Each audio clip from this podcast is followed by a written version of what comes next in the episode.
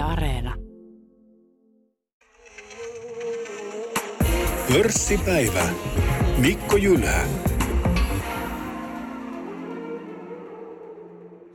Tänään pörssipäivän fokuksessa on Ranskan osakemarkkinat ja vieraana managing partner Tuire Mikkelson TB Kapitalista. Tervetuloa Tuire. Kiitos, merci Mikko. Ja tota, sä saat toimia tänään tosiaan oppaana Pariisissa, koska Ranska ja Pariisi on mulle, mulle äh, vierata paikkoja. Niin äh, on, on ilo, ei Tuure nyt saada sinut tänne vieraaksi ja mehän ollaan tätä pohjustettu tässä, kun ollaan pörssipäivän matkan varrella tavattu, niin mm. sovittu, että joskus tulee se hetki, jolloin keskustellaan. Kyllä vaan. Koska tämähän on nyt niin, että Ranskan osakemarkkinoista ja näin, niin eihän niistä hirveästi Suomessa puhuta. Ei, eipä juuri. Ei kyllä, se on ihan totta. Öö, mistä mutta ylipäänsä arvelet, että se johtuu? Onko se kielikysymys? Koska minulla se selkeästi on sitä. Mm, tota, varmaan siinä taustalla on, on, on myöskin tätä kielikysymystä ja näin, mutta mm, varmaan sitten myöskin se, että me ollaan niin kuin enemmän suuntauduttu semmoisiin tota, kasvu, kasvuhakuisiin pörsseihin ja, ja tällaiseen niin kuin, tota, noin, aika lailla teknologiavetosiin ja kaikkeen tällaiseen. Ja myöskin se, että tunnettuus on heikkoa. Et varmaan moni tuntee ranskalaisia yhtiöitä heti kun niitä sanoo nimellä tai tuotteita. Mutta sitten se seuraava askel siihen, niin sitä, se on jo, se on vielä niin ottamatta. Joo, ja puhutaan noista yhtiöistä ja kaikista toimialoista, mitä sieltä Pariisista löytyy ja sellaista, mutta et huomio tähän alkuun kuuntelijalle, että kun tässä tapaamme on torstai toinen päivä kesäkuuta. Ja arviot tämän tilanteen mukaan. Hei, meillä on takana erittäin synkkä alkuvuosi, ajatukset tietenkin Ukraina-sodassa ennen kaikkea sen aiheuttamassa kärsimyksessä, mutta myös osakemarkkinoilla – niin on tässä koettu vuoden alussa merkittävä lasku. Ja jos pari esimerkkiä otan, niin OMX Helsinki 25, mä oon nyt merkannut tähän näin, että laskenut noin 13 prosenttia tässä kun nyt tavataan. Ja S&P 500 ei tullut alas noin 14 prosenttia sitten Pariisista. Pariisin pörssin CAC 40, tämmöinen benchmark-indeksi, niin laskenut kymmenkunta prosenttia. Mm. Ja sitten tässä tietysti tämä kurssilasku ja inflaatio. Eli nyt kun vilkasin, niin Eurostatin mukaan euroalueen inflaatio kiihtyy toukokuussa ennätykselliseen 8,1 prosenttiin. Energia siinä keskeisellä siellä. lähdetään tästä Tuire inflaatioluvut, nämä on nyt huimia, niin mitä niistä ajattelet, mitä on tapahtumassa? No, täytyy sanoa, että nyt ollaan tota, noin niin, todella e-, erikoisessa tilanteessa onhan nämä ihan järkyttävän korkeita numeroita, mutta ennen kaikkea mua niin kun itseni mietityttää niiden nopea nousu. Eli se, että se on niin kuin kiihtynyt inflaatio niin todella nopeasti. Ja kun se ei ole niin kuin yksittäisissä maissa, vaan se on niin kuin globaali juttu. Ja, ja tota, kun siinä on niin kuin kore inflaatiosta, kun puhutaan, eli ydininflaatiosta, jolloin puhutaan energiasta ja ruuasta, niin niiden, infato, niiden inflaatioluvut, niin ne, ne on sellaisia lukuja, jotka tulee väistämättä vaikuttamaan kaikkien meidän elämään. Se, että kuinka pitkän aikaa sitä on täysin mahdoton sanoa. Meillä on nyt sellainen tilanne, että, että näkyvyys, visibiliteetti, niin kuin me puhutaan sijoittajien kielellä, niin se on nolla – ja, ja, ja se tietystikin sitten tota, noin, yhdistettynä markkinoiden tällaiseen äärimmäiseen volatiilisuuteen, niin o, mä ymmärrän hyvin sen, että se on saanut jotkut sijoittajat niin kuin paniikkiin. Mutta siltikin mun mielestä pitää tässä, tämä on poikkeuksellinen tilanne, erilainen tilanne kuin koskaan mitään aikaisemmin. Mä oon ollut 70-luvulta lähtien niin kuin pankkimaailmassa. Ei koskaan ole ollut mitään tämän suuntaistakaan asiaa. Näin monta epävarmuustekijää yhtä aikaa niin sanotusti pöydällä, niin pitää suhteuttaa siihen. Ja silloin kun sä et tiedä mitä on tulossa, niin kannattaa suhtautua varovaisesti niihin niin kuin operaatioihin, mitä sä teet esimerkiksi sijoittamisessa, salkussa ja näin, koska on ihan tutkittua tietoa siitä, että yksi sijoittaja, niin kuin pahin vihollinen on sijoittaja itse, eli panikoituu, lähtee reagoimaan, vaikka ei tiedä, että, että, että mitä on edessä. No mitä sinä ajattelet sitten keskuspankkien toimista tähän saakka, että on myös ollut jonkin verran, kun on keskustelu seurannut sijoittamisen ympärillä, niin on siellä osunut miele- silmään tällaisia, tällaisia arvioita, että on kritisoitu keskuspankkeja, että ollaan niin aika myöhään lähdetty tässä liikkeelle nyt Euroopassakin, että nyt tietysti odotetaan sitten kesän aikana mm. toimenpiteitä koronnostoja ja tämän mm. nettoostojen sitten lopettamista, mm. eikö näin? Mm, kyllä. Niin onko keskuspankit ollut tässä jotenkin arviossa myöhässä? Voiko niin sanoa? Osittain kyllä varmasti voi sanoa, että korkojen nostotahti on, on ollut äh, tota, noin niin, hieman myöhässä. Esimerkiksi Janet Jellen totesi suoraan, että hän on ollut omassa näkemyksessään väärässä sen suhteen, että hän näki hyvin pitkään ää, niin kuin Jenkkien inflaatiotilanteen sellaisena, että, että se olisi niin kuin tämmöinen ää, tilapäisesti oleva tai tilapäinen ää, tota noin, niin reaktio ja se menisi ohi. Että täällä on ihan, ihan selviä. Ja sitten se, että onhan, mä ymmärrän keskuspankkireita erittäin hyvin, että sulla on ma- todella haastava tilanne, kun sun pitää sama, samalla elvyttää ja samalla tota, noin, niin laskea sitä elvytyksen tasoa. Sitten sulla on ylä, ylilikviidit tota, noin, talous ja sitten sulla on vielä niin kuin sotatila päällä, joka väistämättä tulee vaikuttamaan esimerkiksi Euroopassa, niin meidän kasvu tulee jäämään todella, todella pieneksi. Niin liikutaan ehkä lähellä jossain nollan. Niin. Nollan, joo. Tuota, tuntumassa, no sen ehkä vielä voisin kysyä, että tässä inflaatiosta kukaan ei tiedä, mihin, mikä, minkälainen on huominen päivä, mutta enkä sitä vierailta niin odota myöskään, mutta että miten oman sijoitus strategiasi olet miettinyt ja olette miettineet TSP Capitalissa, että, että onko tässä nyt nähty inflaatiohuippu, johon onko, onko se käsillä nämä korkeimmat lukemat vai, vai, vai miten? No meillä on tällä hetkellä meillä on semmoinen ajatus, että tota, noin, niin korkotason niin kuin semmoinen tavallaan jonkunnäköinen stabiliteetti tulisi ensi vuoden puolella. Se, että on, tuleeko se niin kuin H1 tai H2, niin sitä on, on niin kuin täysin mahdoton sanoa.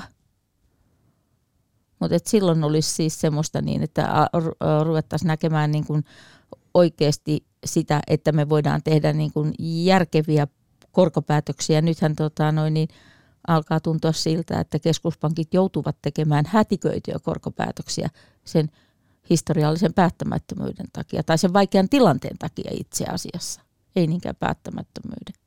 Mutta siis toisin sanoen, eh, tämä jatkuisi vielä tämä raju inflaatio tämän vuoden ja Ainakin, nyt oikein? Joo, kyllä. Eli kor, korkojen, koroissa on nostopaineita tämän vuoden, kyllä. Tämä on, näyttää tällä hetkellä ihan selvältä. Ja ensi vuonna sitten rauhoittus? Ensi vuonna rauhoittus. All right. Ja hei, tämä on semmoinen teema, että jos haluat vielä matkavarilla jotakin lisätä tähän niin, ja täsmentää, niin ihan mielellään se tietenkin sijoittajia ja kaikkia nyt tässä kiinnostaa, ei pelkästään investoreja, mutta että tämä alkuvuosi tosiaan, tuossa alussa oli pari indeksiä, äh, ranskalaisten yhtiöiden Venäjä-sidonnaisuus, mä muun muassa merkannut tänne ja alkuvuosi Pariisin pörssissä näihin tähän mun papereihin, niin mm. miten se tulee mieleen esimerkiksi autoteollisuuden puolelta, niin äh, Renault, mm. joka myy tehtaansa mm. nyt sitten, oliko se Venäjän valtiolle ja mm. Moskovan kaupungille mm. vai miten, ja onko se Mosseja sitten jatkossa kun mm. tehdään, mutta, mutta että tota, äh, kuinka merkittävä – niin kuin isku tämä on ollut Ranskalle ja Ranskan niin kuin taloudelle ja, ja teollisuuden ja pörssiyhtiöille nyt tämä, tämä Ukrainan sota? Mm, sitä mä en osaa arvioida, että onko se ollut Ranskalle enemmän isompi isku kuin jollekin muulle maalle, koska tota, nämä sidonnaisuudet tulee niin, kuin niin mon, montaa eri kautta. Ne tulee suoraan niin kuin yhtiön kautta, ne tulee tota, noin, rahoituksen kautta, ne tulee myöskin alihankkijoiden kautta ja, ja tota, myöskin niin kuin, no, tota, sen kautta, että et kuinka paljon itse asiassa liikevaihtoa sieltä Venäjältä tulee ja, ja näin, niin se on vaikea sanoa, että en mä usko, että Ranska olisi niin kuin, öö, joku malliesimerkki siitä, että on hirveän Venäjäsidonnainen. Että et kyllä mä pidän niin kuin e, edelleenkin mun mielestä on hyvin aiheellista puhua tästä energiasta ja siihen, siihen liittyvästä Venäjä-sidonnaisuudesta, joka on niin kuin Euroopalle iso asia.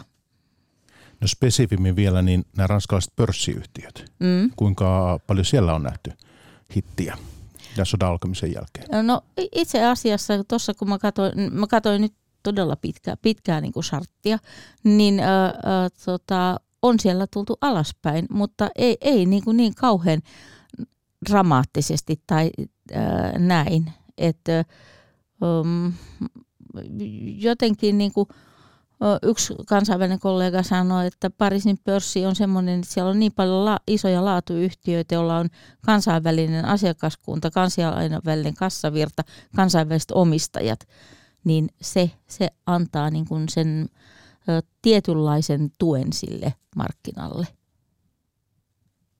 Eli tota noin, että se tukee sitä markkinaa paremmin kuin ehkä kuin joku muu. Niin ja puhutaan tänään luksuksesta ja miten, miten tämä kaikki on näkynyt mm, siellä. Mm. Mutta että jos äh, tässä vaiheessa ehkä hyvä ottaa jotakin perusasioita tästä, tästä niin äh, Pariisin pörssistä. Tämähän on siis Euronext Paris. Niin, kyllä, joo. On, ja, ja tota, tämä, tämä Euronext on tällainen useaa eurooppalaista pörssiä operoiva listattu yhtiö ja, ja tässä samassa kokonaisuudessa mukana siis Amsterdam, Bryssel, Dublin, Lissabon – Milano, Oslo ja sitten Pariisi. Kyllä, joo. No. Minkälainen näin. paikka tämä käydä kauppaa? Oh, ei poikkea kyllä mistään muusta, muistakaan. Niin. ei, ei, se on ihan, ihan, ihan samanlainen tota, noin, paikka, kauppapaikka kuin, kuin muutkin. Totta kai Ranskassa on omat erilaisuutensa, omat ominaispiirteet, jos tietysti sijoittajan on hyvä olla tietoinen, mutta, mutta niin kuin sitten muuten niin pörssi kuin pörssi. Pörssi kuin pörssi, että sielläkin voi, voi tota, ostaa kallilla ja myydä halvalla. Kyllä, joo, näin. Se on sitä. Tehdä löytöjä tai, tai sitten ei. Niin. Mutta että ehkä pari noista erityispiirteistä, niin mitä niin kuin suomalaisen yksityissijoittajan, piensijoittajan kannalta, niin on syytä ottaa esiin hei, transaktiovero, mm. eikö näin, ja sitten toisaalta lähdevero. Mm. Että transaktiovero siis Ranska perii suuren, suurten yhtiöiden osakkeiden ostoyhteydessä tämmöisen eh, transaktioveron, se on 0,30 prosenttia. Joo, se on ainoastaan ostossa. Tämä koskee nyt sitten kaikkia sijoittajia. Joo. Että ei sillä ole merkitystä, onko se instituutio, sijoittaja tai yksityissijoittaja. Ei. Ei, ei mun mielestä, niin, koska jo. se on transaktiovero, ihan joo. piste. Eli tämä on hyvä ottaa huomioon, mm. jos ostoksille lähtee. On. Ja sitten lähdevero. Joo. Ja nythän tämä lähdeverohomma, niin tämä menee nyt sitten niin, että mun tietoni mukaan niin Ranska perii, perii tota 25 prosenttia, kun tavanomaisesti se olisi niin kuin 15 prosenttia. Mm. Ja nyt sitten Suomi hyväksyy sen 15 prosenttiin asti, eli, eli kun Ranskasta saa siis osinkoja, mm. niin niistä siellä otetaan 25 pinnaa pois Kyllä. ja sitten joutuu hakemaan takaisin, Joo. jos haluaa. Jos haluaa. Niin, ootko hakenut? En. Ja ö, syy, minkä takia, vaikka tuota kieltä hallitsenkin ja, ja tota, lomakkeet tiedä mitä täyttää ja näin, niin Galliassa on jotain vielä ominaispiirteitä. Esimerkiksi hieno byrokratia, joka kestää todella kauan. Olen yhden tai kaksi kertaa yrittänyt, tosin ne oli ihan semmoisia pieniä omia juttuja, ihan vaan sen takia, että tota, mä halusin nähdä, että miten tämä toimii niin siinä on niin paljon työtä, että ei, ei kiitos.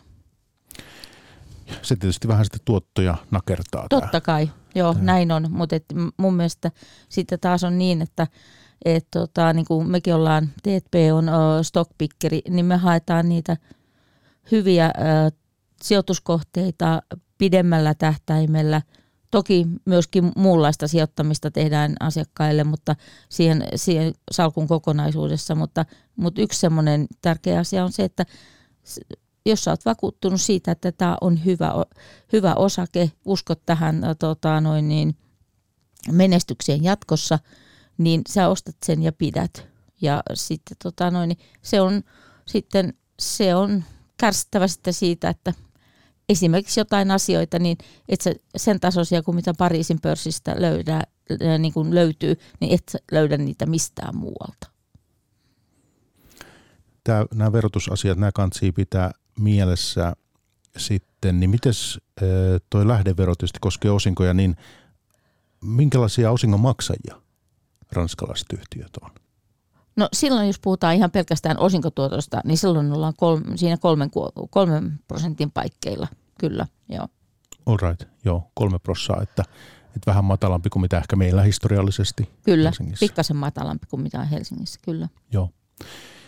Ja sitten eh, tuosta Euronext Pariisista ehkä semmoinen asia vielä, että eh, mulla on tämmöinen luku 800 listattua yhtiö. Joo, semmoinen luku mullakin löytyy. Joo.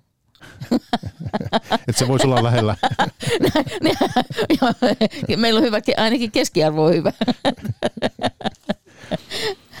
ja sitten tämä indeksi, tämä CAC 40. Joo. Niin pitäisikö siitä jotakin puhua? Joo, eli tota noin, niin, ö, ö, sehän on ö, saanut alkuunsa vuonna 1987. Ja tuota, vuodesta 2000 lähtien, niin sehän on kulkenut sitten Euronext Paris. Et pörssitoiminta Pariisissa on alkanut 1462. Et siinä on niin kuin aika pitkät historialliset juuret, 800 listattua yhtiötä, kuten todettiin, ja käsittää Ranskan 40 suurinta yhtiötä markkina-arvoltaan. Ja viime vuonna niin perustettiin äh, KAK 40 ESG-indeksi, eli ympäristöindeksi, joka on, tota, on screenannut ne, niin kuin, nämä, tavallaan tämän emoindeksin ja ESG nyt sitten tota, noin, niin toisiinsa, niin siellä on aika, tota, aika paljon päällekkäisyyttä, mutta, mutta tota, on myöskin vähän sitten tullut, on niitä ö, kestävämmän kehityksen yhtiöitä ja näin. Mielenkiintoista, kun puhutaan tänään luksuksesta, niin onko nämä suuret luksusyhtiöt myös sitten vastuullisuusindeksissä? Pitää tässä kysyä. Minäpä kysyn sinulta, mitä arvelet? Arvelen, että on. Aivan oikein. Kyllä. Siellä on LVMH ja, ja tota, noin näin. Kyllä.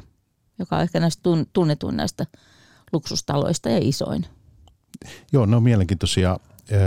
Ja sitten, jos katsoo tästä, mitä yhtiöitä täällä kaiken kaikkiaan tässä indeksissä on, siis tämä tämä CAC40, niin mulla on silmään Airbus esimerkiksi, Carrefour, Joo. Danone, mm. L'Oreal, mm. toi mainitsemas LVMH, sitten Pernod Ricard, Joo. eikö niin? Joo. Renault, mm. Societe Generale mm. ja Vivendi. Mm. Tämmöisiä. Varmaan monille meidän kuuntelijallekin tuttuja nimiä. Aivan, joo. Eli tota, no, niin, jos mennään vielä sit siihen, että tota, toi on todella kansainvälinen indeksi, toi kakki 40, eli näiden 40 suurimman, suurimman yhtiön liikevaihdosta kaksi kolmasosaa tulee Ranskan ulkopuolelta, joka on aika merkittävä, merkittävä tekijä. Plus sitten, että 45 prosenttia kokonaista osakke, ö, tota, ö, niin kuin osakeomistuksista niin – on muiden kuin tota, noin niin, ö, ranskalaisten omistuksessa. Eli siellä on saksalaiset, jenkit, japanilaiset, Amerik- niin no joo, ja niin tämän, nämä isot sijoittajamaat, niin se, sijoittajat, niin siellä on voimakas paino heillä Ranskassa. No mites sitten noista toimialoista pitäisi mainita mielenkiinnosta, kuinka merkittävä pankkisektori – on Pariisin pörssissä? On aika merkittävä. Se on aika isolla painolla siinä indeksissä ja näin, mutta, mutta tota, noin, niin se on pikkasen ollut ehkä tota, nyt hiipumassa, mutta, mutta on merkittävä sektori. Kyllä, on. Ja mitäs muita sektoreita meidän kannattaisi tässä vaiheessa niin kuin vähän hahmotellaan sitä yleiskuvaa, Joo. niin elintarvike on myös Öm, on, mutta kyllä mä nostasin tänä päivänä ilman muuta esille tota, noin, niin teknologian. Siis siellä on teknologiayhtiöitä sellaisia, ja varsinkin jos mennään sitten, tota, noin, niin vielä katsotaan näitä muita, muita tota, ranskalaisia indeksejä, niin siellä on teknologiayhtiöitä, semmoisia pieniä, joilla on 50 000 työntekijää ja tällaista näin. Et tota, se mun mielestä liian usein puhutaan vaan siitä, että, että siellä on, on to, totta on se, että se luksus leimaa sen. Ja se on ihan hyvä, se, tota, koska mistään muualta sellaista luksus sijoittamista, jos sä haluat luksukseen sijoittaa, niin mistään muualta sä et niitä, niitä sijoituskohteita löydä tällä hetkellä ainakaan. Mutta, mutta teknologia ja, ja tota, kaikenlainen tämmöinen tota, hyvin edistyksellinen öö, informaatioteknologia, tekoäly, pilvipalvelut, isot syst- niin kuin, mm, tällaiset ITC-järjestelmät ja kaikki tällaiset. Se on, tämä on todella iso sektori, joka työllistää erittäin paljon ihmisiä. Et se on minusta sellainen, joka on niin kuin, pikkasen jäänyt jälkeen. Toki sitten teollisuussektori sinänsä on, on tärkeä, että siellä, siellä on isoja, isoja tehtaita ja näin. Että et nämä mä nostasin siitä nyt ainakin päällimmäisenä esille. Niin vaikka aina ei itsekään ymmärrä ehkä yhdistää niin Ranskaa tämmöisiin, tämmöisiin teknologia. Aivan. Mutta että joo, mutta se on syytä hyvä pitää mielessä. On, on ilman muuta, että tota, et, siellä on niinku, mulla on tuossa nyt muutama yhtiö, mä että jos niitä kävisi läpi vähän tota, noin semmoisia, mitä mä haluaisin nostaa sieltä esille ja kertoisin, että miksi, niin sieltä tulee ehkä niitä sitten semmoisia, että ja siellä on noita teknologiayhtiöitä ja näin. Joo, joo, puhutaan kyllä. No hyvä, mm-hmm. ollaanko me saatu nyt tärkeimmät, no sen kysyn vielä yleiskuvaa, että tämä CAC40, niin eh, mitäs onko, mainitsit tuosta sen ESG-version ja mm. siellä on monen sortista pienempää indeksiä sitten. Kyllä, joo, löytyy. on. Esimerkiksi tota, noin, mikä on todella, tai siis niin kuin, että mistä meillä ei puhuta, on semmoinen kuin SBF 120. Sanotko uudelleen? S B. B. Bertta, Joo. Sakari Bertta Faarao 120. No mitäs tämän alta löytyy? Tämä on, tässä, tässä tota noin, niin indeksissä on o, tota 120 Ranskan vaihdetuinta yhtiötä. Siihen on, siinä on kak, 40, kak, 20, joka on, joka on tämmöinen niin kuin, ö, ulkokehällä olevat yhtiöt, jotka sitten pyrkii sinne, sinne pääindeksiin. Ja sitten on nämä, joissa on kaikista eniten vaihtoa. Niin tää, täältä löytyy niin kuin niitä tosi mielenkiintoisia juttuja. Pitäisikö meidän tarttua nyt sitten tuohon luksukseen mm-hmm. saman tien? Koska kyllähän kuuntelijaa nyt nämä yhtiöt sitten tietysti kiinnostaa ja että mitä niistä meille voit kertoa, mutta sen voisin tähän väliin huikata, että itselläni oli yllätys muun muassa se, että kun hieman taustatietoja mm. hain ennen tätä meidän tapaamista, niin eh, nämä ranskalaiset yhtiöt mitä katsoin, niin eh, Q1-tulosten yhteydessä eh, raportoivat kyllä siis liikevaihdon toimitukset, myynnin, mutta ei tulosta. Mm, kyllä. Se on tavallinen siellä. Joo, on. Eli kaksi kertaa vuodessa tulee sitten. Joo. Just. Mik, miksi näin? Se vaan on. Se sepaa. Eli en tiedä syytä. Mutta siihenkin on hyvä varautua. Niin kyllä joo, ja, ja tota, noin, niin myöskin se, että et, ehkä näistä kaikista, kaikista markkinoista, niin Ranskalla on tietyt ominaisuuspiirteet, ja mun mielestä ne johtuu hirveän pitkälle siitä kulttuurista. Niin, miten sitä voisi verrata vaikka suomalaiseen tätä pörssimaailmaa? Niin? No ensinnäkin, jos mennään siihen, että et, tota, ranskalaiset on tosi huonoja pörssisijoittajia – niitä, heidän niin pääasiallinen sijoituskohteensa on kiinteistöt. Et, se on tota, sellainen, että mikä ei ole siellä ottanut tulta niin kuin täällä, että, että jos ajatellaan tätä meidän nyt sijoitusbuumia tässä nyt ennen, ennen tota, noin, helmikuuta niin, tai vuodenvaihdetta, niin ei siellä ole ollut sellaista samanlaista. Se, mikä siellä on, muuttunut tässä tota, vuosien myötä, on se, että yhä enemmän he on ruvennut vakuutussijoittamaan ja sijoitussidonnaisiin vakuutuksiin. Et siellä, siellä on niin kuin lähtenyt se, se kasvu, kasvu tota käyntiin, mutta mut tota, hyvin, hyvin tota, noin konservatiivista porukkaa. Aika jännä, koska tuossa jo mainitsit, että tällä pörssillä sinänsä on valtavan pitkä historia Ranskassa. Kyllä, mutta, mutta Ranskassahan on myöskin se, että, että jos lähtee siitä, että et, tota, minkälainen maa se on ollut, minkälainen poliittinen kehitys sillä on ollut, minkälainen, tota, noin, niin, minkälaisia, minkälainen historia maalla on, niin, ja minkälaiset tietyllä tavalla niin kuin luokkaerot tai tämän tyyppiset koulutus- ja kasvatuserot, niin nehän on ihan ollut huikeita ja on edelleenkin niin mä kyllä ymmärrän sen sitä taustaa vasten, että tota, ei välttämättä samalla lailla opeteta esimerkiksi taloustaitoa kuin meillä koulussa. Mutta siellä on tietysti paljon ihmisiä, joilla on massia. Totta kai. Sitten on se, joilla on. Mutta silti kiinteistöt ovat olleet tärkeitä. On, on, on. Joo, se on ihan, ihan tota noin, ykkös, ykkös tota noin, sijoituskohde heillä. No entäs se yrityskulttuuri, sen kaltaiset asiat, että tässä jo mainitsit tämän ESGn, ESGn tuon CAC 40 yhteydessä, niin eh, miten sitä governancea, niin kuin, eh, hyvää hallintoa esimerkiksi voisi luonnehtia? Onko siinä jotakin erityistä, että, että tota, kun sitä vertaa vaikka suomalaiseen, sitä yrityskulttuuria ajattelua pörssiyhtiössä? Mm, no varmastikin on niin, että, että puhumme kahdesta ihan täysin erilaisesta kulttuurista, jossa on Ranskassa on historialliset jäänteet, korostetut käytöstavat ja ilmaisutavat, millä asioita ilmaistaan. Ja, ja mitä korkeammalle mennään niin kuin yhtiön portaita, niin sen enemmän ne korostuu. Et siellä on kyllä se, se tota, edelleen – tämmöistä hierarkiaa. Kyllä, kyllä on, joo. Okei.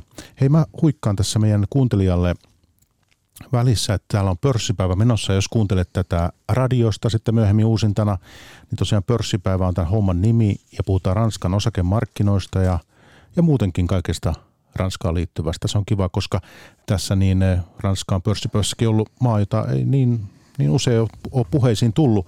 Ja vieraana managing partner Tuire Mikkelson T&B-kapitalista. Pitäisikö ottaa nyt tämä luksus? Otetaan vaan. Niin, koska tämä kuitenkin kiinnostaa niin tällaisia, tai kerro näistä yhtiöistä. Siellä on montakin listoilla. Siellä on montakin listoilla, joo, et, et voi niinku valita.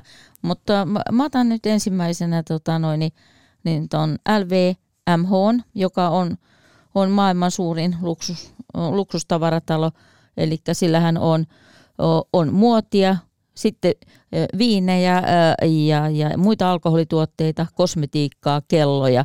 Sitten on tota, erilaisia vähittäistavaraketjuja tota, ja kaksi tota, isoa tavarataloa. Öm, Tämä on niinku, muoti on sinänsä sellainen, että varsinkin tässä LVMH on niinku,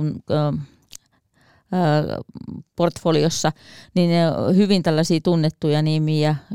Louis, Louis Vuitton on tietystikin ihan, ihan ensimmäisiä näitä. Sitten löytyy Dior, Celine, Fendi, Givenchy ja tota, luksusmatkalaukkuja Rimova.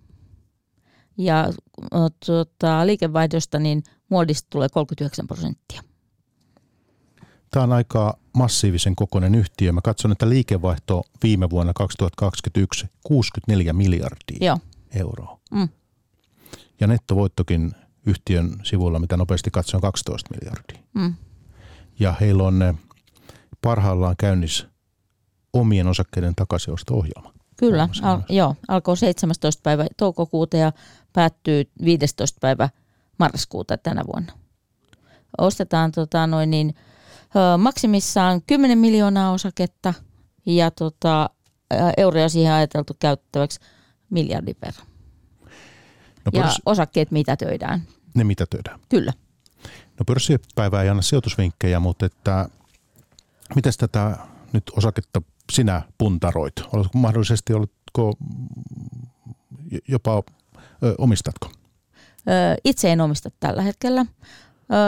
kyllä tota, noin tietyllä tavalla niin pidän tätä kansainvälisen salkun yhtenä perusosakkeena. Niin yhtiö on vahva, toimii omalla toimialallaan, erittäin taloudellisesti erittäin tukeva. Ja sitten mä myöskin pidän siitä, että, että siellä on selkeä omistaja, eli Arnoon perhe, joka omistaa 48 prosenttia yhtiöstä. Ja sitten tota, ulkomaiset instikat omistaa sitten 39 prosenttia, niin siinä on musta aika semmoinen ö, kelkka, missä voisi ihan hyvin niin sanotusti tavallinen sijoittajakin olla. Ja heillä on tuhansia kauppoja tosiaan ympäri maailman. Kyllä, joo. Tämä on erittäin kansainvälinen. Kyllä, näin on. Että tota, esimerkiksi se, että heidän tota, noin niin, niin, niin, ö, sanotaan näin, että yksi heidän riskejä on tietysti se, että koska he on niin kansainvälinen, niin tulee tietysti heti tämä valuutta-aspekti mieleen, koska tota, noin tulovirra, kassavirrat tulee niin kuin eri valuutoissa ja näin, niin sillä on aika iso merkitys noissa rahamäärissä. Ja huomasin, kun yhtiöön lyhyesti tutustuin, että siellä on hetkinen jotain sanomalehtiäkin lehtiä ja Joo. heillä portfoliossa. Ja Kyllä. Ja sit, mut, tota, noin, niin, joku radioasemakin vai? Ja radioasema kyllä ja Le, Mo, Le Bon Marché, eli Pariisin ihanin hurmaavin ää, tavaratalo, mistä löytyy ihan mitä vaan. Ja mun mielestä paljon parempi kuin Harrods aikanaan, vanha kunnon Harrods. Niin, tota, mm, ja sitten myös se, että mä tykkään siitä, että, että täällä nää, näkyy niin kuin vahva omistajan kädenjälki siinä, että mitä tehdään ja miten mennään. Että tämä tämänhetkinen share buyback, hän ei ole yhtiölle ensimmäinen, että sehän on oikeastaan heidän niin kuin tapansa ää, tota, noin niin, kasvattaa osakkeen omistajan omistusta. Niin ja jos miettii sitä sitten niin kuin osinkojen lähdeveron kautta, niin tässähän tämä sopii suomalaisille kyllä. Nimenomaan, ja kyllä, mm. joo silloin ei tule verotusongelmaa ja näin. Mutta tota, sen verran voisin vielä palata siihen lähdeveroon, että nythän on kesäkuussa viime vuonna tosiaan tuli se ö, valtiovarainministeriön selvitys näistä lähdeveroista ja näiden ongelmakohdista ja siellä käsiteltiin myöskin Ranskaa, että katsotaan, että saadaanko siihen jotakin parannusta. Okei, semmoinen voisi olla luvassa. Öö, no ainakin Ehkä. selvitys on tehty. Niin, just. Niin. Hyvä. Halutaanko me jotain vielä LVHMstä sanoa? No tota... Liikevaihto kasvoi ensimmäisellä neljänneksellä. Kyllä, joo. Tota, se, jos ajatellaan sitä, että mistä se liikevaihto tulee, niin tota, kyllä Aasia on tietystikin ihan arvattavasti niin se suurin, suurin alue. Ja sitten tota, noin, niin Eurooppa on kyllä myöskin todella vahva itse, itsessään. Että, tota, ja jenkit et, jos ajatellaan sitten kilpailijoita, niin tulee Kering, josta voidaan tuota, puhua kanssa. Ja sitten tietysti kun LVMH portfolioon kuuluu myös kellot, eli Bulgarit, Taghoyerit, Zenitit, Hublot, Chomet ja näin, niin tota, se on niinku semmoinen, tota, tämä Richemont, Sveitsin firma on niinku sitten kilpailija sillä saralla, mutta se, mikä on huomioon arvosta, on tuo kosmetiikka näissä kaikissa tota, luksusbrändeissä. Et sillä on kuitenkin aika vahva asema, jos ajatellaan sitä, että siitä tulee niinku 11 prosenttia niinku heidänkin liikevaihdostaan. Ja kun sä ajattelet sitä, että, että tota, jos sä haluat jollakin halvalla asialla päästä brändiin mukaan tai saada luksusta, niin se on helppo ostaa se hajuvesi, partavesi, joku tällainen näin se, sitä kautta tulee sitä kassavirtaa niin kuin tavallaan ihan vaan sen kovan brändin takia. Tässä nyt sitten, hei Louis Vuitton, niin veskat. Nythän tässä, kun on ollut tämä Ukraina sota ja nämä pakotteet Joo. ja nämä, niin Joo. myös laukut on ollut tässä esillä. Ja tämmöiset, mm. miten länsitavarat saa Venäjältä ja muuta. Mm. Ja siinä on ollut venäläiset tehnyt tällaisia jotakin some mm. sitten ulostulojaan. Että, mm. niin miten se nyt sitten tämä sota vaikuttaa luksuksen myyntiin? Mikä merkitys sillä on näille yhtiöille? No varmasti ensin, ensin tota, noin, niin on sellainen niin kuin shokki, shokkijuttu ja, ja tota, ö, vaikuttaa niin kuin jonkun verran alenevasti ja, ja ihmiset rupeaa puntaroimaan, että mitä tehdä. Sitten siihen vaikuttaa tietysti tämän sodan lisäksi öö, niin tämä tota, noin, niin inflaatio, käytettävissä olevat tulot, kun ne kuitenkin näyttää meillä jokaisella nyt pienentyvän aika merkittävästi, niin sitä, että halutaan harkita ja joudutaan harkitsemaan paljon tarkemmin ja näin. Mutta on tietysti sitten se, että varsinkin vähän muutama vuosi aikaisemmin puhuttiin tästä luksuslaukkujen sijoitusilmiöstä, mikä sinänsä, niin sen pitää kyllä tietysti paikkansa. Et, mutta tota, ei jokainen luksuslaukku ole sijoituslaukku, että sitä pitää muistaa. Entäs tämä venäläisen asiakaskunnan nyt sitten, koska he ei pääse ostaa tai oliko siellä jotain poikottityyppistäkin, mm. niin, niin nakertaako tämä tämmöinen nyt sitten tätä luksusmyyntiä, luksusyhtiöiden myyntiä? Ei ainakaan noissa luvuissa, mitä on, on nähnyt, niin tämä tota, niin sanotusti idän, idän myynti niin ole ollut merkittävä tekijä tämä, tässä suhteessa. Että Venäjällä on paljon pienempi se potentiaalinen luksuksen käyttäjäkunta kuin esimerkiksi Aasiassa, Jenkeissä tai Japanissa. No mitäs nyt sitten, mikä otetaan seuraavaksi? Otetaanko Kering vai Hermes? No tota, mm, otetaan vaikka toi Hermes, koska mä, se, se on musta tosi mielenkiintoinen. eli tota, siellähän tämä on taas tämmöinen tota, perhejuttu, eli kuudes sukupolvi on menossa yhtiön omistajana ja johdossa. Eli 60 prosentin perheomistus.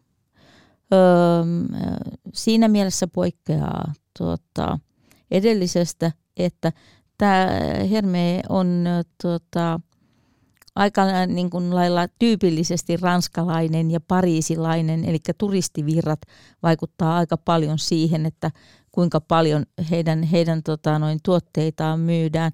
Toki heillä on lentoaseman myynnit ja kaikki tällaiset näin, ja, ja tota, liikkeitäkin on vähän alle 400 tällä hetkellä.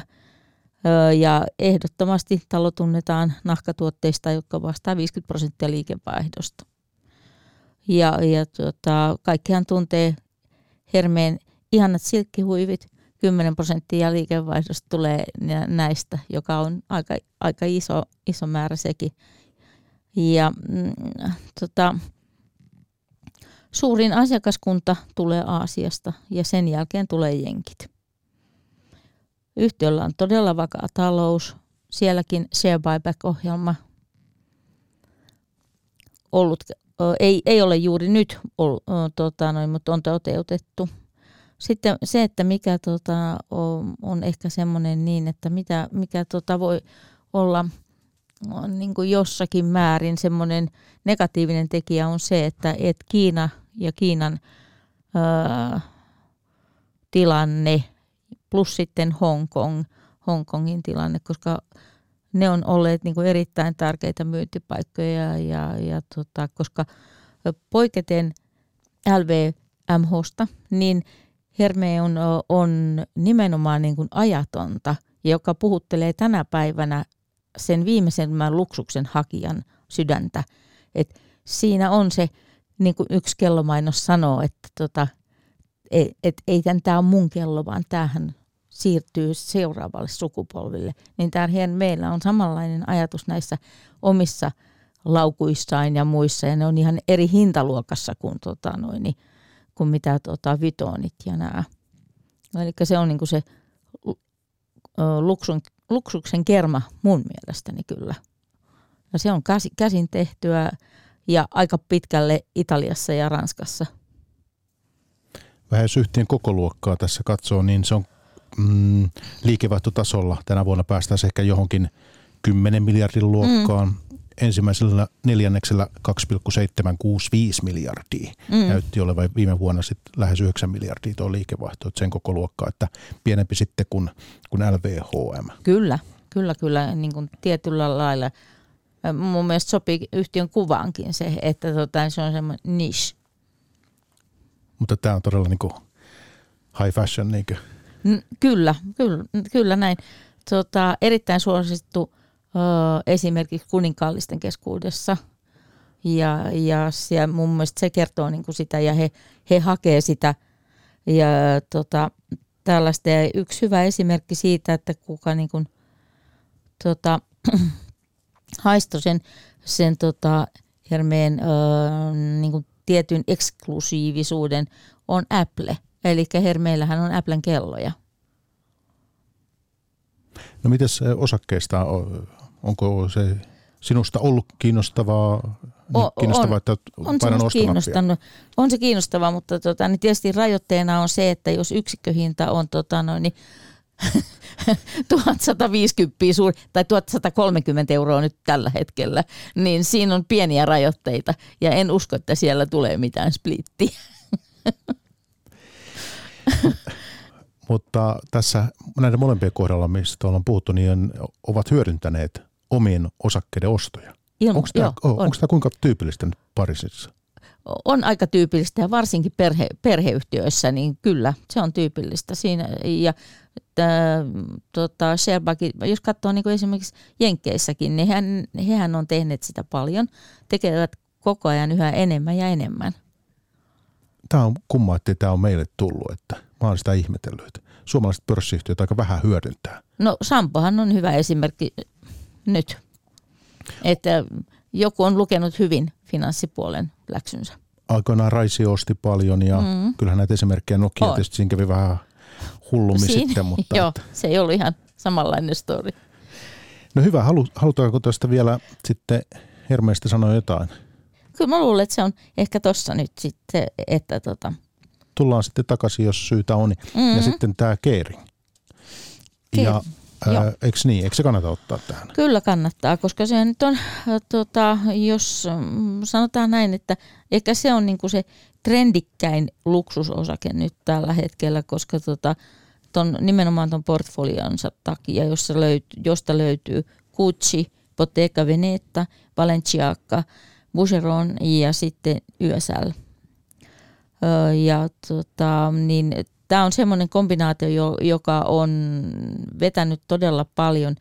Hehän käyttää hirveästi ö, tota, erilaisia julkiksia ja somevaikuttamista ja tällaista näin näiden tuotteidensa myyntiin ja näin.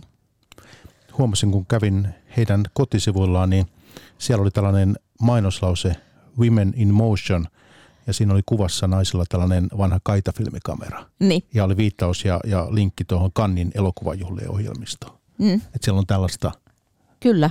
Joo, he on, no. niin kuin, nämä kaikki yhtiöt on sellaisia, että ne näkyy näissä sekä kulttuurissa että taiteessa. Että jos ajattelee sitä, niin, niin tota, esimerkiksi Arno perheellä on, tai heidän säätiöllään on taidemuseo, modernin taiteen museo, kaikkea tällaista – esimerkiksi hieno, hieno liike siitä, että, että ähm, Notre Damen äh, palo, niin äh, tota, Arnon perhe ja sitten tota, Keringin omistaja Pino, niin hehän olivat suurimmat yksittäiset lahjoittajat ja ne ei ole mitään pieniä lahjoituksia, mitä he on tehneet. Tietysti moni sitä arvostelee, että joo, saa vero, verovähennyksiä ja näin, mutta mun mielestä tässä on kyllä kuitenkin sellaista, että – joka ainakin mua puhuttelee, että kun on, niin voin antaa. Entä sitten muuta, mitä me voitaisiin vielä yhtiöistä kertoa meidän kuuntelijalle? Siis nyt sitten, mä oon merkannut tänne näin, että liikevaihto tämän vuoden ensimmäisellä neljänneksellä niin noin 5 miljardia. Joo. Ja kasvua sinnekin mukavasti, yli 20 prosenttia. Kyllä. Että koukas yhtiö tämäkin. On se, että tota, ehkä se sanotaan, että muodin vaihtelevuuden, kuluttajan vaihtelevuuden trendien seuraamisen kannalta, niin tuossa on enemmän riskejä tuossa Keringissä kuin tota noin, niin näissä muissa. No se on vakiintuneempi asiakaskunta ja semmoinen, niin kuin, että kasvatetaan asiakkaaksi. Ei, ei niin, no Keringin mm, portfolion yhtiöt yrittää ihan samaa, mutta ei ole mun mielestä vielä päässyt ainakaan ihan samalle tasolle. No onko siellä sitten muotipuolella jotain tällaisia uusia mielenkiintoisia haastajia? Nämähän on hyvin nimekkäitä kaikki nämä, mistä me ollaan tässä puhuttu, niin onko siellä jotain tulokkaita, mitkä voisi olla mielenkiintoisia? Onko, pörssi, onko pörssissä jotain sitten? En, en, en, ole, en ole löytänyt kyllä. Ja sitten myöskin se, että täytyy muistaa, että sulla täytyy olla todella isot hartiat finanssimielellä, jos sä lähdet niin kuin, tota noin, niin edes tekemään sellaista, koska se, se vaatii niin isot resurssit ja, ja tota, niin, kun, niin varmasti mietitään moneen kertaan. Kering sitten osakkeena? Mm, mm, on ihan mielenkiintoinen, mutta enemmän mä pidän tota, noin Ermeestä. Mutta mitään ei, näistä kolmesta ei ole salkussa? Mitään Vai? ei ole salkussa tällä hetkellä, ei. Ja sitten hei, kyllä pitää tämä L'Oreal. Joo. Niin, minkälainen yhtiö tämä on? Nimi tietysti kaikille tuttu, mutta mulle yhtiönä ei ole tuttu. No maailman johtava, jos sanotaan niin päivittäiskosmetiikka ää, tota, yhtiö. Omi, omistus on siinäkin niin, että tota, noin, Lilian Bettelkortin tytär ää, niin tota, omistaa yhtiöstä tällä hetkellä 33 prosenttia ja sitten sveitsiläinen Nestle on omistajana sitten 23 prosentilla. Onko siellä sitten Pariisissa kosmetiikkapuolta paljon muutakin vai, vai onko L'Oreal tietysti isompana sitten?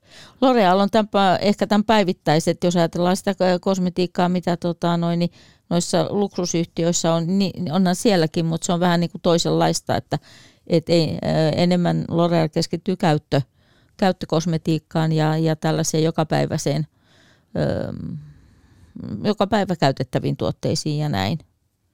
Et se on niinku, et onhan siellä L'Orealilla, niin jos haetaan niinku jotain brändejä, niin siellä on Lankkome ja Armaani ja Biotermi, jota on varmaan niinku, suurin osa ehkä varmaan niinku ihmisistä tietää nämä, nämä brändit.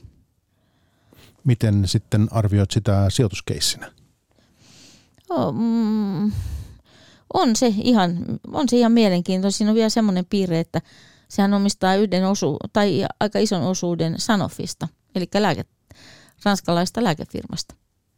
Että, ja siitähän on, koska ranskalaiset rakastaa draamaa, niin siitä on käyty niin kuin vaikka minkälaista tota, noin kädenvääntöä, että myydäänkö, eikö myydä, kuka valtaa kenet ja näin. Samoin kuin tota, noin, silloin tota, L'Orealin pääomistaja Lilian Bettencourt, niin niin äh, hänen yksityiselämänsä ja sitten perintöasiansa, niin nehän on ollut sellaista niin kuin, äh, tota, joka päivästä leipää tuolla tota, Pariisin ja Ranskan lehdistössä, jota on seurattu niin kuin todella mielenkiinnolla. Erittäin siis semmoinen va- vakaa, hyvä yhtiö, kassavirta, semmoinen, jota tota, noin, ja kun se on globaali, se on niin kuin ihan, ihan tota, noin, niin mun mielestä oikein, oikein niin kuin semmoinen ihan ö, hyvinkin salkkuun sopiva. Ja sitten kiinnostaa autoteollisuus. Siis voidaan ottaa luksuksesta vielä lisää, jos on jotain tuossa. Ja toi muoti, muotikosmetiikka-tyyppinen, jos haluat jotain sanoa, mutta tämä on merkannut tänne, jotta saadaan tähän keskusteluun kaikki mukaan, niin autoteollisuus, Joo. koska sitähän meillä ei ole, niin varmaan kiinnostaa. Ja, ja tosiaan Renault tuli jo ohjelma alussa mainittuakin, sitten on tämä Stellantis. Että tota, tämä jälkimmäinen syntyi, kun Fiat Chrysler ja sitten PSA Citroen mm, fuusioituvat. Mm, kyllä, joo. Miten sinä ajattelet näistä autoyhtiöistä? No oikeastaan mä, mä sanon heti, että mä en ole nyt tällä hetkellä näistä autoyhtiöistä kiinnostunut. Siinä on niin paljon nyt ö, menossa. Ö, jokainen niin kuin, ö, varten otettava maailman autoyhtiö tekee u, niin kuin uusia suunnitelmia, uusi, kehittää uutta tehdään, tehdään niin kuin just tällaisia niin kuin, tota, noin, konsortioita ja näitä. Että pitäisi saada vähän enemmän, tota, noin, enemmän näkyvyyttä ja näin. Et, me ei vielä itsekään tiedetä sitä, että kuinka pitkälle esimerkiksi sähköautot niin tulee, tulee tota, yleistymään, kehittymään ja näin. Ja myöskin se, että eihän sähköautotkaan ole ongelmattomia ympäristön suhteen, mikä on mun mielestä todella, niin kuin, minä, mä pidän sitä tärkeänä. Ja mikä on Teslan sitten menestys jatkossa. Aivan. Ja tuohon autoiluun niin, niin liittyy sekin tuossa, mun mielestä tuossa CAC40 on tällainen Air Liquid Joo. vetyyhtiö. Ei, tai no osittain joo, eli tota, no, niin kemian kemian yhtiö ö, ö, tota, kaasuja teollisuuteen ja, ja lääketieteelliseen tai lääkekaasuja. Niin, monenlaista heillä on iso kyllä, valikoima. Joo, ja se joo. vety kai on ollut jossain osassa. On, on kyllä. Joo. Tämä on todella mielenkiintoinen yhtiö. Että yksi, yksi niitä, joka, joka mua niin kuin puhuttelee, puhuttelee paljon. No, ootko ostanut? Olen. Omistat? en, no, en itse omista, mutta olen ostanut. Joo, joo, joo. just näin. Joo. Mutta että siitä suomalaisetkin yksityissijoittajat ovat tuolla palstoilla puhuneet ja sinäkin suhtaudut myönteisesti. Joo, kyllä. kyllä All right. niin, tota, Mutta autoyhtiöt ei hirveästi puhuttele. ei nyt tällä, ei tällä hetkellä, kun en tiedä minkä valitsisin, niin, niin sitten on parempi olla valitsematta. No mitäs ei Tuire Mikkelson, mitäs Pariisin pörssistä, niin sovittiin, että otat muutamia pikkejä, saat niin kuin osakepoimia, pikkeri, mm. niin kohteita, joihin olette sijoittaneet tai muuten ovat mielenkiintoisia. Niin otetaan nyt tähän, eikö näin? Joo, otetaan vaan. Eli tota noin, niin, ö, tällainen yhtiö kuin Safran, joka on mun mielestä todella mielenkiintoinen. Eli tämähän on lentokoneen valmistusta, erilaista tota, noin, lentokoneiden varustelua ö, niin, niin kuin kaupalliseen kuin myöskin puolustuskäyttöön.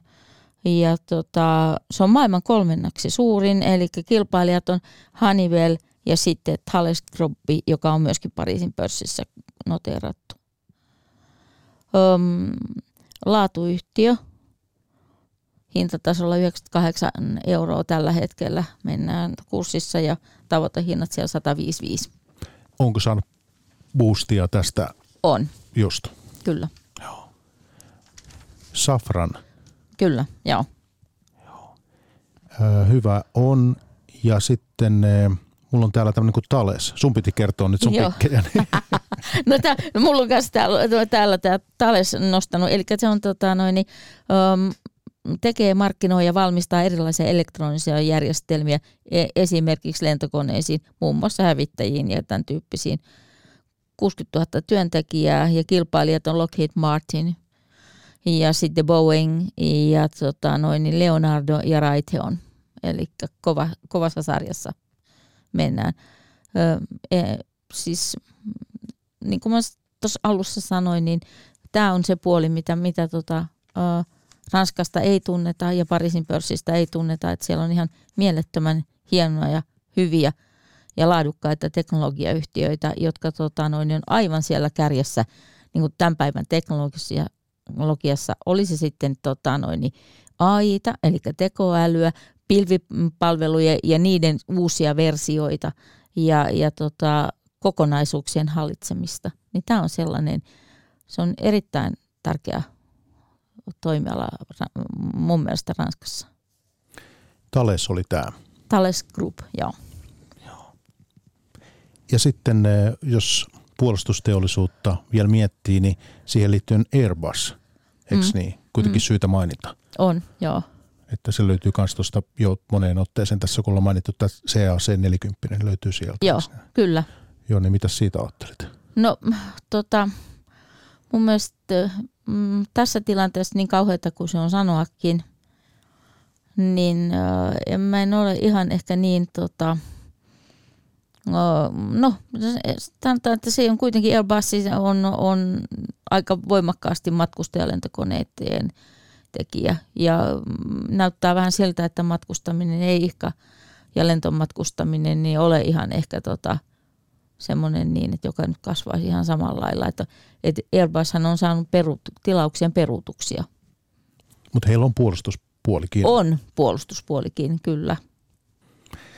No hyvä, hei, ollaanko me saatu, haluatko vielä jonkun pikin nostaa sieltä, onko sulla papereissa vai, vai ruvetaanko summaamaan tässä keskustelua? Joo, on. Itse asiassa meinas unohtua kokonaan. Eli mä palaan oikeastaan yhteen, joka tuli aiemmin mainittua, tota, eli Sanofiin.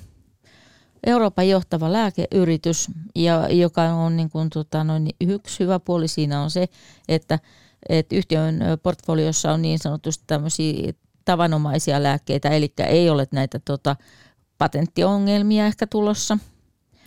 Ja sitten tota, noin, erittäin voimakas tai erittäin hyvä asema rokotteissa maailmanlaajuisesti. Liikevaihdosta, niin on, jenkit on, on ilman muuta isoin ja sitten tulee Eurooppa. Kilpailee Pfizerin, Novartiksen merkin ja GlaxoSmithKlinein kanssa. Mutta se, sillä erolla, että näistä kaikista niin tota, Sanofilla on 33 prosenttia kehittyvillä markkinoilla ja se kasvaa noin 12 prosentin vuosivauhtia, joka on niin kuin aika, aika tota hulppeita menoa. Sitten mikä on niin kuin ihan nyt menossa, niin on se, että Sanofi ja äh, tuota, GlaxoSmithKline on kehitteillä äh, uusi COVID-rokote, joka tota, noin, niin, vähentää merkittävästi sairaalaan joutumisen mahdollisuutta tai sairaala, tai sanotaan, että et, tota, sillä on, niin kuin, pystytään estämään se sairaalaan joutuminen. Ja Euroopan lääkeviranomainen aloittanut nyt 30. päivä kolmatta tänä vuonna, niin tämän tota, on hakemuksen ottanut vastaan, lähtenyt tutkimaan sitä ja tota, katsotaan, miten siinä käy sitten, että koska tota, tulee lupa. Yhtiökonsortio on sanonut, että tota, seuraavaksi mennään sitten FDAhan, eli tota, Jenkkilääke tota, viranomaisen luo hakemaan o, lupaa tälle Vitbrevtynille, joka on tämä, tämä tota, kehitetty COVID-uusi lääke. Ö, tota, annostus. Sen takia minusta se on hyvä, kun nyt siitä puhutaan, että nyt on taas tota, noin niin odotettavissa, että tämä, tämä tota, COVID nousisi uudestaan esille. Ja tässä on niin, kuin niin että, tässä on, että sitä voi, voi käyttää niin kuin kahdella tavalla. Että sitä voi käyttää niin kuin boosterina, eli tehosteena. Tai sitten se, tota, noin, niin, niin, että se on kahden doosin, eli kahden injektion tota, rokotteena. Ja nyt tota, noi on alustavissa va- niin kuin lausunnoissa tämä Euroopan lääkeviranomainen on sanonut, että he on saaneet samanlaisia tuloksia kuin mitä yhtiöt siinä, että tota, ö, sillä saadaan niin kuin, tota, noin niin sataprosenttisia tuloksia siitä, että COVID-19 ei johda, ei johda niin kuin hospitalization, siis saira, sairaalahoitoon. Ja oliko nyt niin, muistanko oikein tuosta aiemmasta keskustelusta, että ostamalla L'Orealia, Joo. niin sitten olisi myös... Siinä on niin kuin kahden, kahden niin kuin, saisi niin kuin kahdilla rattailla. Et se on niin kuin semmoinen mun, mielestä niin kuin, ä, tota, mielenkiintoinen mahdollisuus yhdessä, yhdessä paketissa, niin kuin sanoit. Öö, mitäs, ollaanko me saatu tärs, tässä vaiheessa tärkeimmät Euronext Pariisista? kasaan, niinkö? Niin. Jos sulla on siellä muistiinpanoja vielä, mitä, mm, mitä on syytä nostaa, niin kaikki mokomin.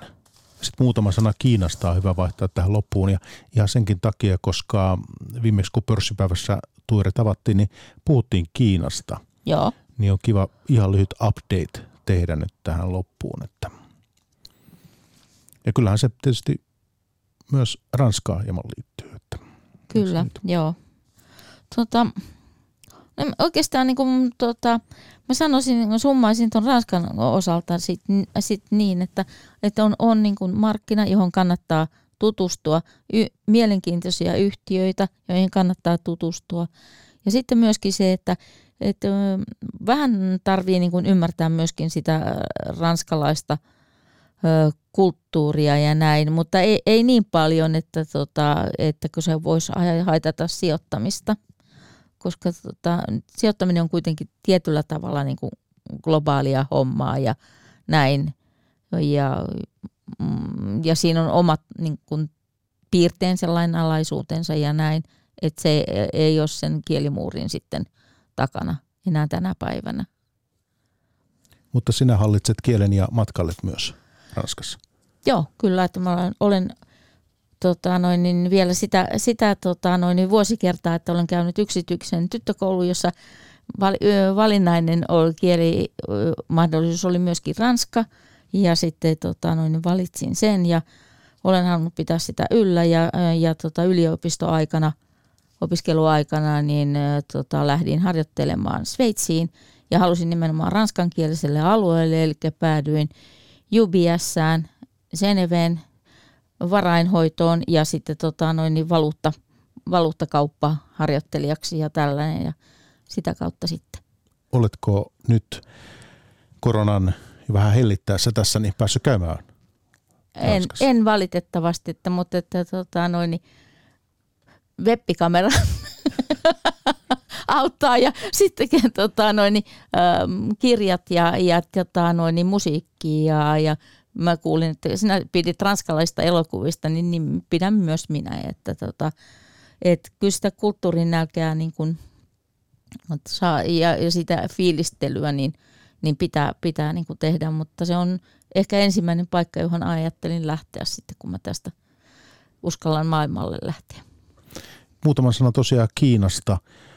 Kun tavattiin, niin silloin oli joku, äh, muistaakseni vähän rakennussektorien ongelmistakin puhuttiin. Siinä se Evergrande, Evergrande oli viime oli, vuonna. se oli silloin tota, noin tapetilla, joo. Joo, ne kai ei ole hirveästi hellittänyt. Ei, ei mutta eipä, eipä sieltä ole tota, noin, niin vielä niin kuin siis semmoista tullut sitä isoa rysäystäkään, mutta, tota, mutta ei ole hellittänyt. Ja, ja Kiinan tietystikin tilanne on nyt monelta osin niin kuin to, todella niin kuin erilainen kuin, kuin tota jokin aika sitten, että niin, niin tota, maan kehityksellisesti kuin sitten myöskin se, että et kyllähän toi on vaikuttanut ihan hirveän paljon tämä korona-aika Kiinaan ja, ja sen käyttäytymiseen ja, ja myöskin sitä kautta talouteen ja mm, niin kuin vienyt voimavaroja ja, ja tota, vaikuttanut myös globaalisti kaikkialle. Niin paljon suljettuja tehtaita, niin paljon tota, noin, niin vajaa käytöllä olevia tehtaita ja tämän tyyppisiä asioita. Ja jos vaan katsoo esimerkiksi, minusta ne on hirveän informatiivisia sellaiset kartat, kun katsoo, että – ö, tota, Kiinan isoimpia satamia, kuinka, miten siellä on tota, noi kuljetuslaivat redillä ja kun niissä väreissä näkyy sen, että jotka niinku odottaa lastausta ja sitten tota, niin se on ihan järkyttävä määrä, mikä siellä on niitä odottamassa. Eli se, se kuljetushomma niin on niin kuin nyt niin, niin tota, ollut niin, kuin niin seis – että jos ajatellaan jotain Shanghain satamaa tai, tai jotain Guangdong satamaa, joka on tota, erittäin tärkeä teknologian kannalta, teknologian viennin kannalta ja näin, niin, niin ne on ollut ihan dead. Valtavan tiukkoja nämä koronatoimet Kyllä. ollut siellä. Joo. Mites, ovatko ne mielestäsi, onko Kiina nyt onnistunut tässä? Onko se ollut liian kovia? Onko, se, onko siinä tehty jonkinlainen virhearvio? Mikä sinun ajatuksesi on? No, tota, mä, en, mä, mä en oikein, oikein osaa sanoa, koska tota, kyllä mä sen ymmärrän, että et, ö, todella väkirikas kansa, tiiviistä, tiiviisti tota, noin niin, ö, ollaan yhdessä ja näin, eli se, se tartuntajutut on, on niin kuin ihan otettava ihan todesta ja näin. Ö, niin kyllä se, se niin kuin asia puoltaa sitä asiaa, mutta sitten se, että ollaanko ajateltu niin, että jos pistetään niin kuin lockdowniin mahdollisimman äkkiä ja, ja tota, niin kuin totaalisesti, niin voidaan saada niin kuin nopeammin talouden pyörät pyörimään. Mä en tiedä, onko tässä ollut semmo, semmoista niin kuin ajatusta vai et, tota, ettei tätä tällaista näin, että annetaan niin kuin tätä laumasuojen tulla pikkuhiljaa ja näin koska sehän on se toinen, toisenlainen, toisenlainen ajatus. Todella vaikea sanoa, että miten he on, he on tota noin, niin mutta eikö siellä edelleen ole tiukat toimet käytössä? On, Joo. on, on, mutta nyt on hellitetty jo, ja nyt on niin kuin Shanghaissakin on jo sillä lailla, että siellä on niin kuin purettu jonkun verran niitä toimia, mutta on edelleen, edelleen tota noin, niin aivan erilaiset toimet kuin mitä esimerkiksi me, meillä on ollut.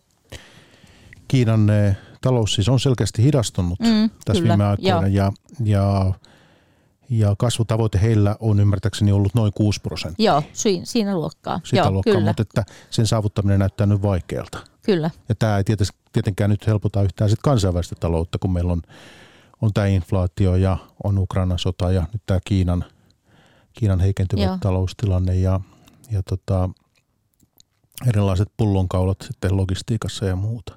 Mm.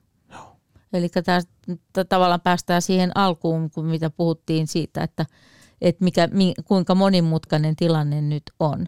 Että aiemmin meillä on ollut joku kolkka, joka niin kuin menee eteenpäin ja lähtee, ja varsinkin Kiina tietysti, niin järkälemäisenä talousmahtina, niin on antanut sen selkärangan ja antanut sen veto, vetoköyden, jolla vedetään se koko muu porukka sieltä onkalosta pois, mutta nyt sitä köyttä ei ole oikein ole näköpiirissä.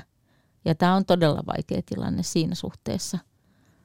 No minkälaisella painolla, osakepainolla tässä nyt itse ajattelet, että voisi olla mielekästä teidän strategiassa? Niin? No siinä on tietysti se, että, että tota, jos me ajatellaan sitä, niin me ollaan oltu nyt vähän semmoinen niin, että ähm, noin kuvannollisesti sanoen, niin juoksuhauta on kaivettu, kypärä on laitettu päähän ja leukahihna tiukasti kiinni. Ja sitten tota, noin, niin aina silloin tällöin katsottu, että mitä tämä on. Ja samalla lailla kuin kaikki muut maailmassa, että, että jokohan tämä olisi ja joko se olisi pohjat ja mitäs nyt ja näin. Ja, ja tota, sitähän mekin ollaan tässä tähytty ja me, me ollaan oltu niin kuin todella rauhallisia nyt just siihen vedoten, että kun sä et näe mitään, niin miten, miten sä voit niin kuin mitenkään toimia. Et pitää saada jotakin valoa sieltä e, ja lähteä, niin kuin lähteä sitä kohti sitten. Mutta onhan niin kuin selvä asia, että tällaisen niin kuin shokkihoidon jälkeen niin arvostukset on pudonnut aivan älyttömästi – sellaiset kalliitkin, tota, noin, niin kalliillakin kertoimilla olevat osakkeet, niin ne on halventunut huomattavasti. Pitkäjänteisille sijoitteille mullistukset ja, ja tällaiset niin, kun, niin on aina mahdollisuuksia. Ne on, sun vaan pitää osata nähdä se, että, että niin kauheata kuin se volatiilisuus on, kun sä näet, että joo, että salkun arvo laskee, mutta se on pitää muistaa se, että se on laskennallinen arvo siinä – että etän se voi olla sijoittaja, jossa niin joka päivä katsot, että voi ei, mulla on nyt alempana kuin eilen ja, ja tota, niin sijoittaminen ei ole sitä, että sä et, et, niin kuin tavallaan seurat sitä käyrän päiväkäyttäytymistä tai kuukausikäyttäytymistä kauhean intensiivisesti, vaan, vaan että et sulla on se suunnitelma, mitä kohden mennä ja sitten myös se, että sä otat ne vaihtuvat olosuhteet huomioon – Kärsivällisyys on yksi sijoittajan niin kuin parhaita ominaisuuksia. Pitkäjänteisyys, lehmän hermot, kaikki nämä määreet on niin kuin hyvän sijoittajan semmoisia, tota, hätiköiden tulee ne kaikki suurimmat virheet tehtyä. Mutta väittäisin kyllä, että et, tota, parempaa kohti me ollaan menossa, mutta se, että koska se on se oikea aika, niin se on, sitä on vielä niin kuin aika vaikea sanoa. Mutta jos ajattelet sitä, että kuinka paljon ollaan tultu alaspäin laatuyhtiöissä, jotka tekee tota noin, niin, ja sitten se, mikä on mikä mua aina niin kuin tässä hetkessä niin innostuttaa, on se, että, että ei varmaan koskaan maailma ole ollut niin innovatiivinen ja niin uusia asioita tekevä ja niitä uusia asioita kehittävä ja niin nopeasti kuin nyt. Ja nä, näillä täytyy olla, näillä, on, näillä tulee olemaan isot merkitykset ja näin. Ne vaan, sä et koskaan näe sitä, kun se on niin kuin tapahtumassa. Sitten sä niin kuin näet sen, että, että niin kuin vähän ajan päästä, ai niin, joo, kyllä. Unohdin tuohon väliin kysyä sen, että, mm. että mikä merkitys sitten Kiinalla markkina-alueena on näille ranskalaisille luksusyhtiöille, kun kerroit, että, että nyt Venäjä ei ole mm. mikään kohtalon mm. kysymys ranskalaiselle luksu, luksukselle, niin entäs Kiina? No Kiinassa on, mm, tota, noin, niin mä näen sen ti- tilanteen täl, tämän niin kuin hetkellisesti nyt vähän ongelmallisena, mutta niin kuin pidemmän päälle niin sitä, sitäkään ei voisi ehkä poliittisesti siellä niin, kuin niin, niin hallita, että, että siellä on ihmiset päässyt ö, tietynlaisen ö, elämän ö, makuun. Ja sitten täytyy muistaa, että, että kiinalainen luonne on sellainen, että et, tota, hän haluaa sen parhaan. Et, tota, yksi asia, mikä Kiinassa ei menestynyt, niin on second hand shop.